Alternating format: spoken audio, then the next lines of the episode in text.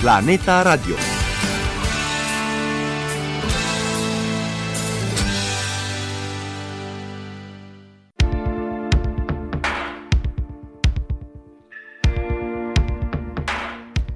Izvoare de filozofie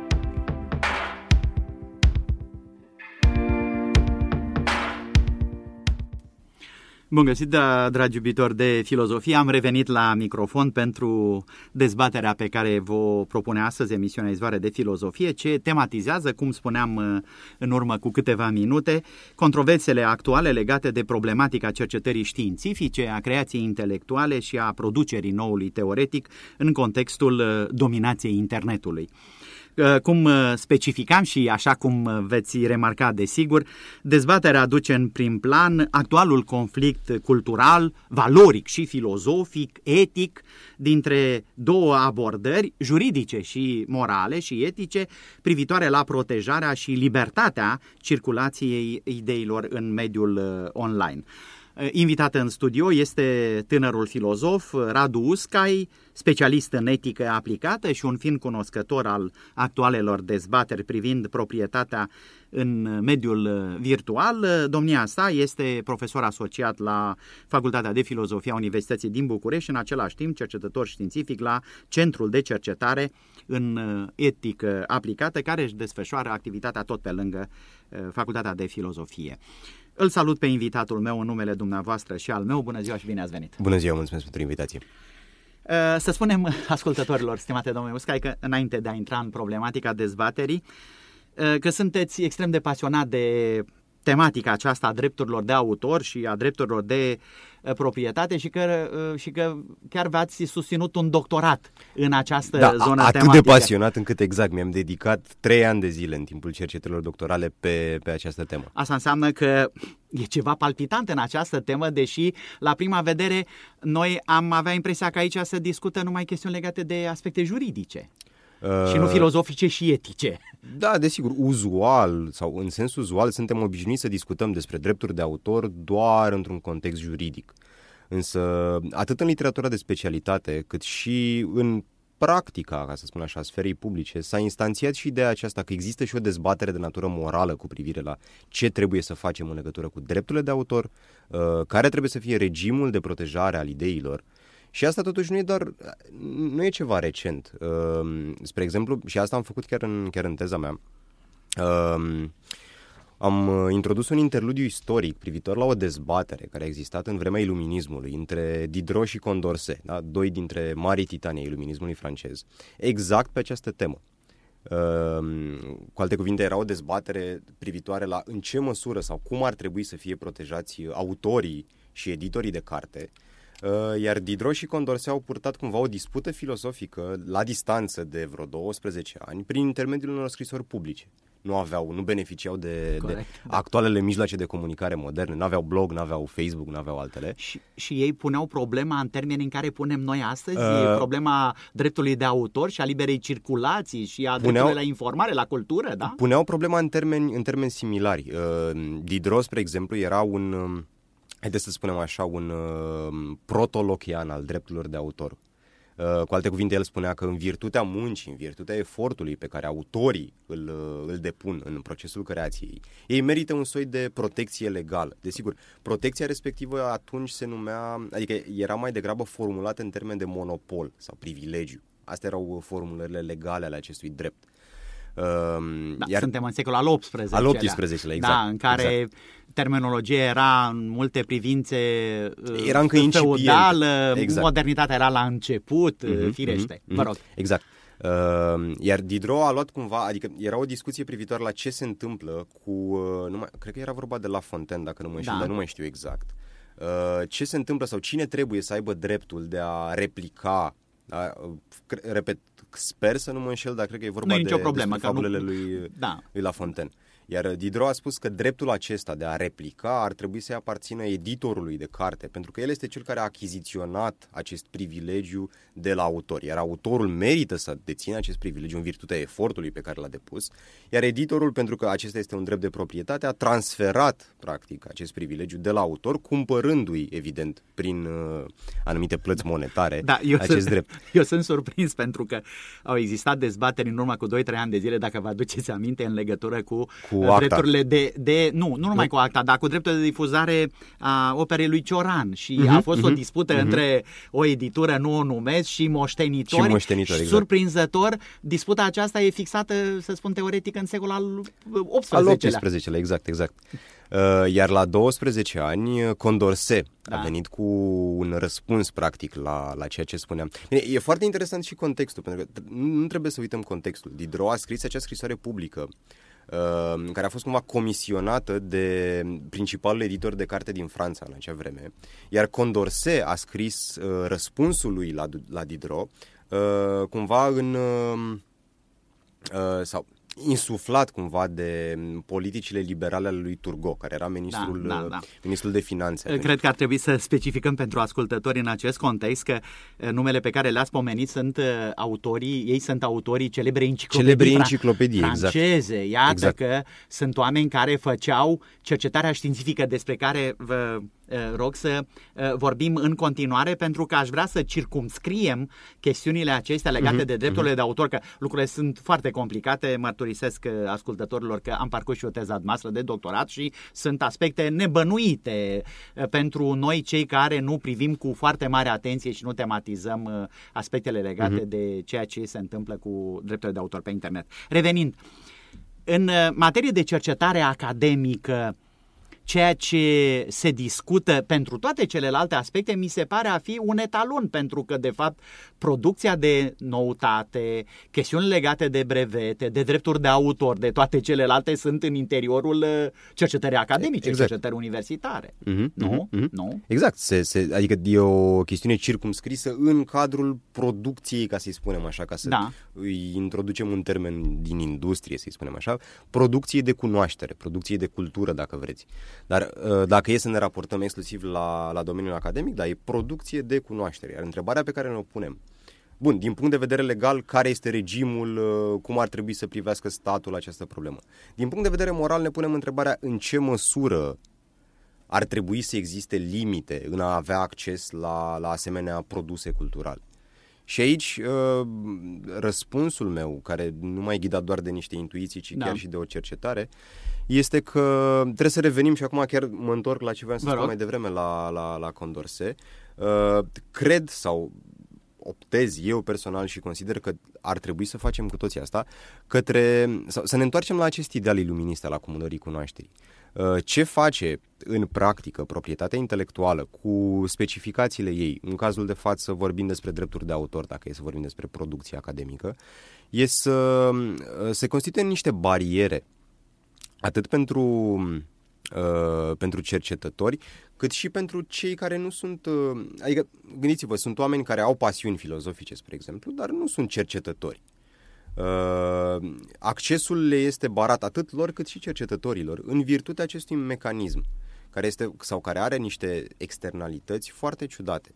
Uh, gândiți-vă că sau în teza mea chiar am făcut acest, e un experiment, uh, un experiment mental. Uh, mă rog, cu un fundament rolsian. M-am întrebat dacă ar fi să presupunem, să presupunem Da. că suntem în acea situație originară, cum îi spune, cum îi spune John Rawls. Rawls, da. Exact, cum îi spune Rawls.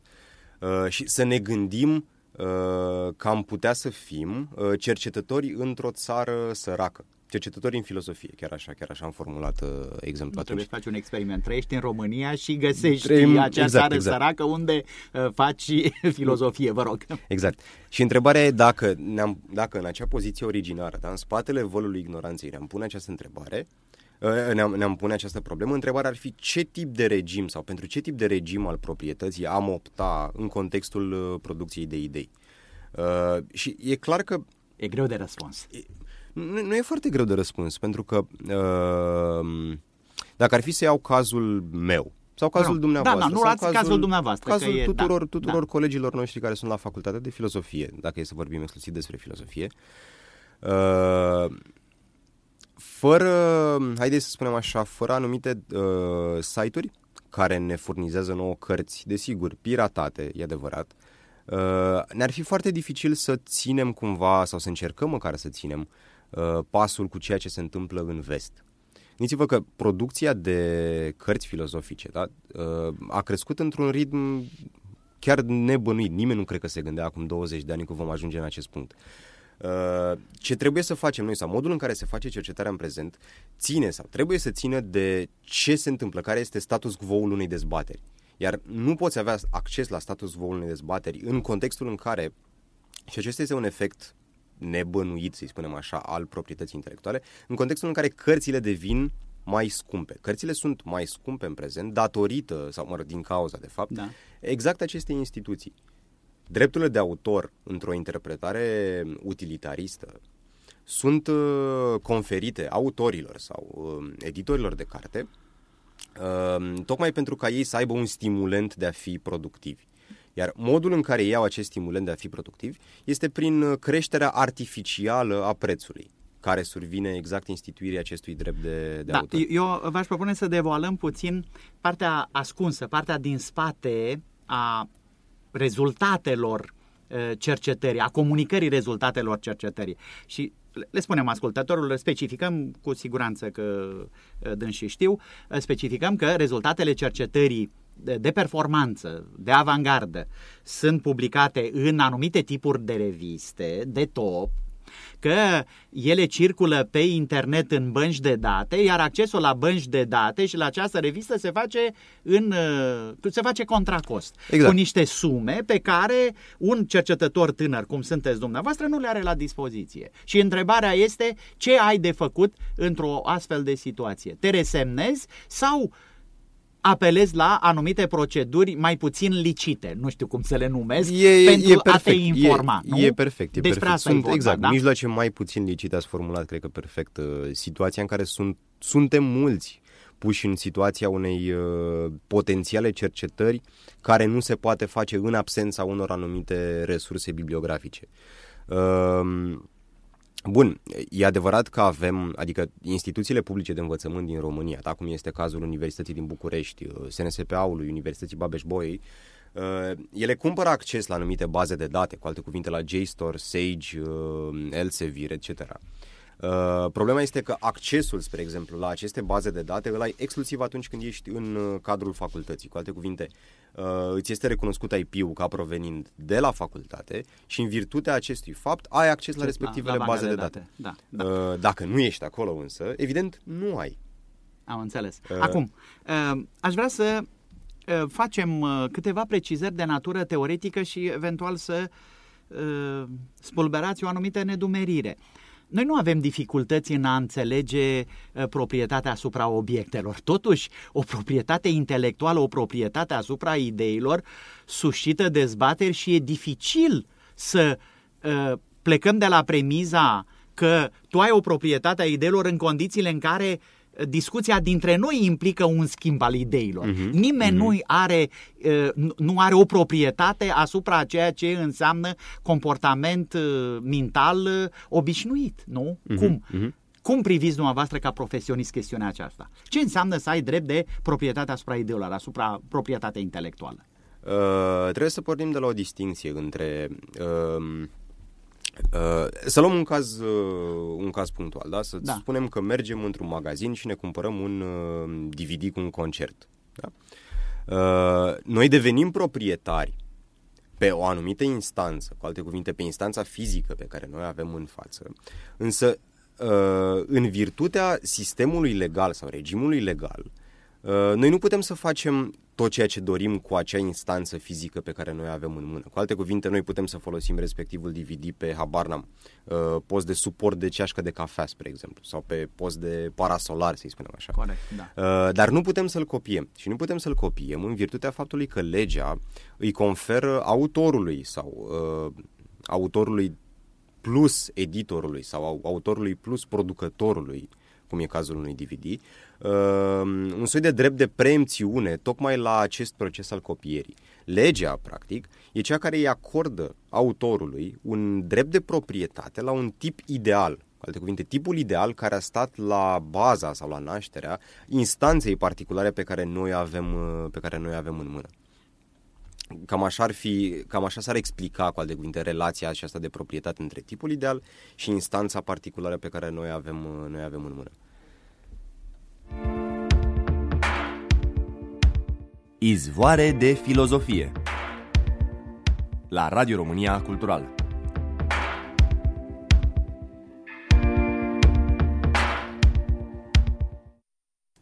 Invitat în studio este tânărul filozof Radu Uscai, specialist în etică aplicată și un uh, cunoscător fin al actualelor dezbateri privind proprietatea în mediul virtual. Domnia sa este și profesor asociat la Facultatea de Filozofie și cercetător la Centrul de Etică, Centrul de Cercetare în Etică Aplicată. Cum uh, remarcați, discutăm despre actualele conflicte valorice și filozofice dintre două abordări pe care le vom preciza în uh, următorul segment al dezbaterii, două abordări juridice și etice privitoare la uh, protejarea și la libertatea circulației ideilor în mediul online. Așadar, noi avem uh, bunuri uh, corporale, materiale și bunuri inefabile și dumneavoastră spuneți că aceste bunuri inefabile aparțin unor tipuri care în ultimă instanță nu ar trebui să fie proprietatea nimănui, dacă am înțeles eu bine. Exact, da? exact. argumentul meu duce exact în, în direcția asta, iar motivul pentru care încerc să argumentez, mă rog, nu eu asta, nu este argumentul, am înțeles, da, nu eu... este argumentul meu, uh, e preluat din literatura de specialitate, e un anumit tip de a privi proprietatea. Uh, dacă abordăm cumva această problemă a proprietății într-o perspectivă... Proprietatea pe internet, nu vorbim de... Vorbim despre nu? proprietatea în general, în genere. pentru că ah. proprietatea intelectuală, Corect. fie în lumea virtuală, fie în lumea Corect, reală, este o, o specie particulară a, a instituției proprietății. Sigur. Uh, dacă privim proprietatea într-o perspectivă evoluționistă, într-o perspectivă instituționalistă, așa cum o denumesc economiștii, ea are un rol punctual alte cuvinte, rolul proprietății este acela de a veni și a rezolva situații în care resursele sunt rare. Proprietatea apare, iar asta, mă rog, au studiat diversi antropologi, economii sau filozofi, proprietatea apare atunci când resursele sunt rare. Vine ca o instituție menită să rezolve problema, unul la mâna rarității, doi la mâna conflictului cu privire la bunuri rare. E, dacă e să ne mutăm de la obiecte materiale da? cum ar fi un lot de pământ, uh, un copac, o bicicletă. Dacă e să ne mutăm de la acest nivel, la nivelul uh, bunurilor imateriale, cum sunt ideile, vom observa că aceste bunuri nu au acea proprietate a rarității. Cu alte cuvinte, uh, dacă ar fi să dau așa un exemplu, Correct. un exemplu care îmi vine acum în cap, eu cu dumneavoastră nu putem să mergem în același timp pe aceeași bicicletă. Nu putem să facem da. asta. Însă, putem în același timp, spre exemplu, să citim habar n-am, întemeierea metafizicii moravului la Lucant. Da? Putem să facem asta fără să existe un conflict între noi. Aici consider eu că este cheia sau una dintre chei care poate să dezlege acest, acest mister al proprietății intelectuale. Bunurile imateriale, ideile nu sunt rare, nu există conflict cu privire la consumul de idei, cum există conflict sau cum poate să existe conflict cu privire la bunurile materiale. Da, eu am rămas surprins, cred că abia acum înțeleg, abia aștept să vă publicați teza de doctorat, am rămas uh, surprins uh, de faptul că dumneavoastră considerați în teza de doctorat că pirateria pe internet, de pildă, nu este ceva imoral, adică nu încalcă reguli etice, ci că, din potrivă, firește că pentru încălcări de reguli etice Uh, uh, întotdeauna oamenii aduc argumente, uh-huh, pe, uh-huh. nu, uh, regulile sunt strâmbe și prin urmare noi trebuie să supraviețuim, etc., etc. Dar dumneavoastră, tocmai acest tip de argumente îl spuneți că în fond pirateria pe internet se produce pentru faptul că pe internet regulile sunt strâmbe și ele nu sunt în acord cu argumentele raționale pe care le aduce o întreagă literatură de specialitate și pe care dumneavoastră le sintetizați uh-huh, în teza uh-huh. de doctorat, da? De, aș vrea să vorbim despre asta preț de 2-3 minute, vă rog. Exact. Uh Ehm, practic, Uh, prin intermediul drepturilor de autor sau al brevetelor, dacă e să lărgim discuția, uh, accesul la bunurile intelectuale devine rar. Da? Ideile nu sunt rare, însă prin intermediul acestei instituții, accesul la, el, la ele este, este limitat, iar ele, mă rog, sunt rare ca urmare da. a acestei instituții. Uh, ce se întâmplă în cadrul acestui spațiu virtual? Da? Ce se întâmplă în cadrul unor uh, pentru că eu în teza mea am studiat particular cazul, uh, hai să spunem așa, al torenților. Da? Cu alte cuvinte, există acest protocol care se numește BitTorrent, care este folosit de, în curând, cred că se fac chiar 15 ani, 15 ani. Uh, și prin care se descarcă... Și prin care, exact, uh, comunități, da, oameni, oameni din uh, România, Indonezia, Argentina, habar n-am, da, etc. Australia. Peste tot, Australia, da. dacă să dăm așa, să dăm pe extremități. Să dăm pe, pe extremități, cooperează și fac schimburi în acest context al rarității artificiale, a bunurilor ideale. Uh, și de ce? Adică eu fac o distinție acolo, adică nu vreau să spun că orice tip de piraterie este morală. Spre exemplu, dacă dumneavoastră aveți o carte, da?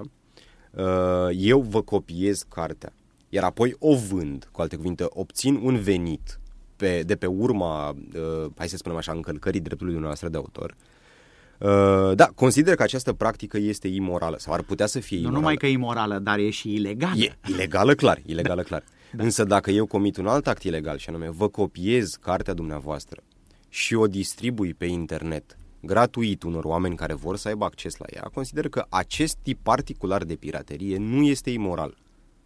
Și nu este imoral tocmai pentru că ceea ce se întâmplă în cadrul acestor rețele, și acum revenim la Condorcet, da. revenim la idealul acesta iluminist, este tocmai uh, o modalitate prin care reușim să democratizăm accesul la aceste bunuri ideale, la aceste bunuri imateriale, care ne este barat, ne este interzis, cel puțin parțial, în cadrul legislației actuale. Da? Uh, și oamenii fac asta, oamenii intră în aceste interacțiuni, în aceste tranzacții, fără să fie mânați de un, uh, hai să spunem așa, un scop ascuns. Da? Cu alte cuvinte, oamenii nu fac asta pentru a face Înțeleg. bani. Da? Oamenii fac asta tocmai pentru a împărtăși cu ceilalți, pentru a partaja cu ceilalți un tip de cunoaștere la care iau acces.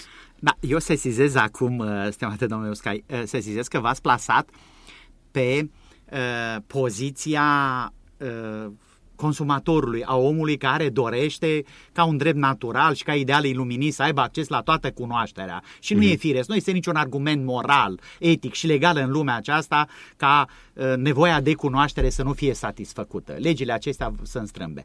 Dar dacă eu, dacă mă plasez pe, tot pe poziția dumneavoastră, pe poziția omului care cercetează și pune viața la bătaie, stă 10 ani, 20 de ani, uh, cum a stat dumneavoastră, ați lucrat pe teza aceea de doctorat atâta atâta timp. Bun, dar pentru asta aveți nevoie de o recunoaștere publică. Pe de altă parte, cercetătorul trăiește din bunul simbolic pe care îl pune pe piață, în piața bunurilor simbolice, intangibile. Cum rezolvați chestiunea aceasta dacă vă plasați pe poziția cercetătorului, care este chiar poziția dumneavoastră? Uh-huh, uh-huh. Uh, nu vreau să se înțeleagă cumva că uh, poziția mea contravine într-un fel sau altul uh, necesității recunoașterii meritelor. Cu alte cuvinte, uh, și asta e o, chestie, o chestiune adusă în discuție uzual atunci când vorbim despre critici ale proprietății intelectuale. Întrebarea este, bun, bun, bun, dar ce facem cu plagiatul, să spunem așa? Uh, plagiatul e o situație foarte, foarte interesantă. Cu alte cuvinte, ce se întâmplă în cazul plagiatului și de ce eu sunt împotriva plagiatului vine din, mă rog, motivul uh, este următorul. Cu alte cuvinte, dacă dumneavoastră, spre exemplu, scrieți ceva, dar lucrați 10 ani la o carte, uh, eu vă, cu ghilimele de rigoare, da. fur da? Da. Uh, contribuțiile dumneavoastră și le public în numele meu. Ce am făcut eu în această situație a fost Bun, în primul rând m-am substituit în locul vostru, în locul dumneavoastră și am înșelat publicul, da? cum că eu sunt cel care a realizat... Da, mi-a furat și mie un drept, dreptul muncii mele, fructele. Și... Fructele muncii mele mi le-ați luat. Nu, uh-huh. mai exact, exact. Da. M-am furat fructele muncii dumneavoastră și în același timp am înșelat publicul că eu aș fi cel care Corect. a, da. hai să spunem Corect. așa, plantat, sădit, a lucrat ca să ajungă Corect. la respectivele fructe.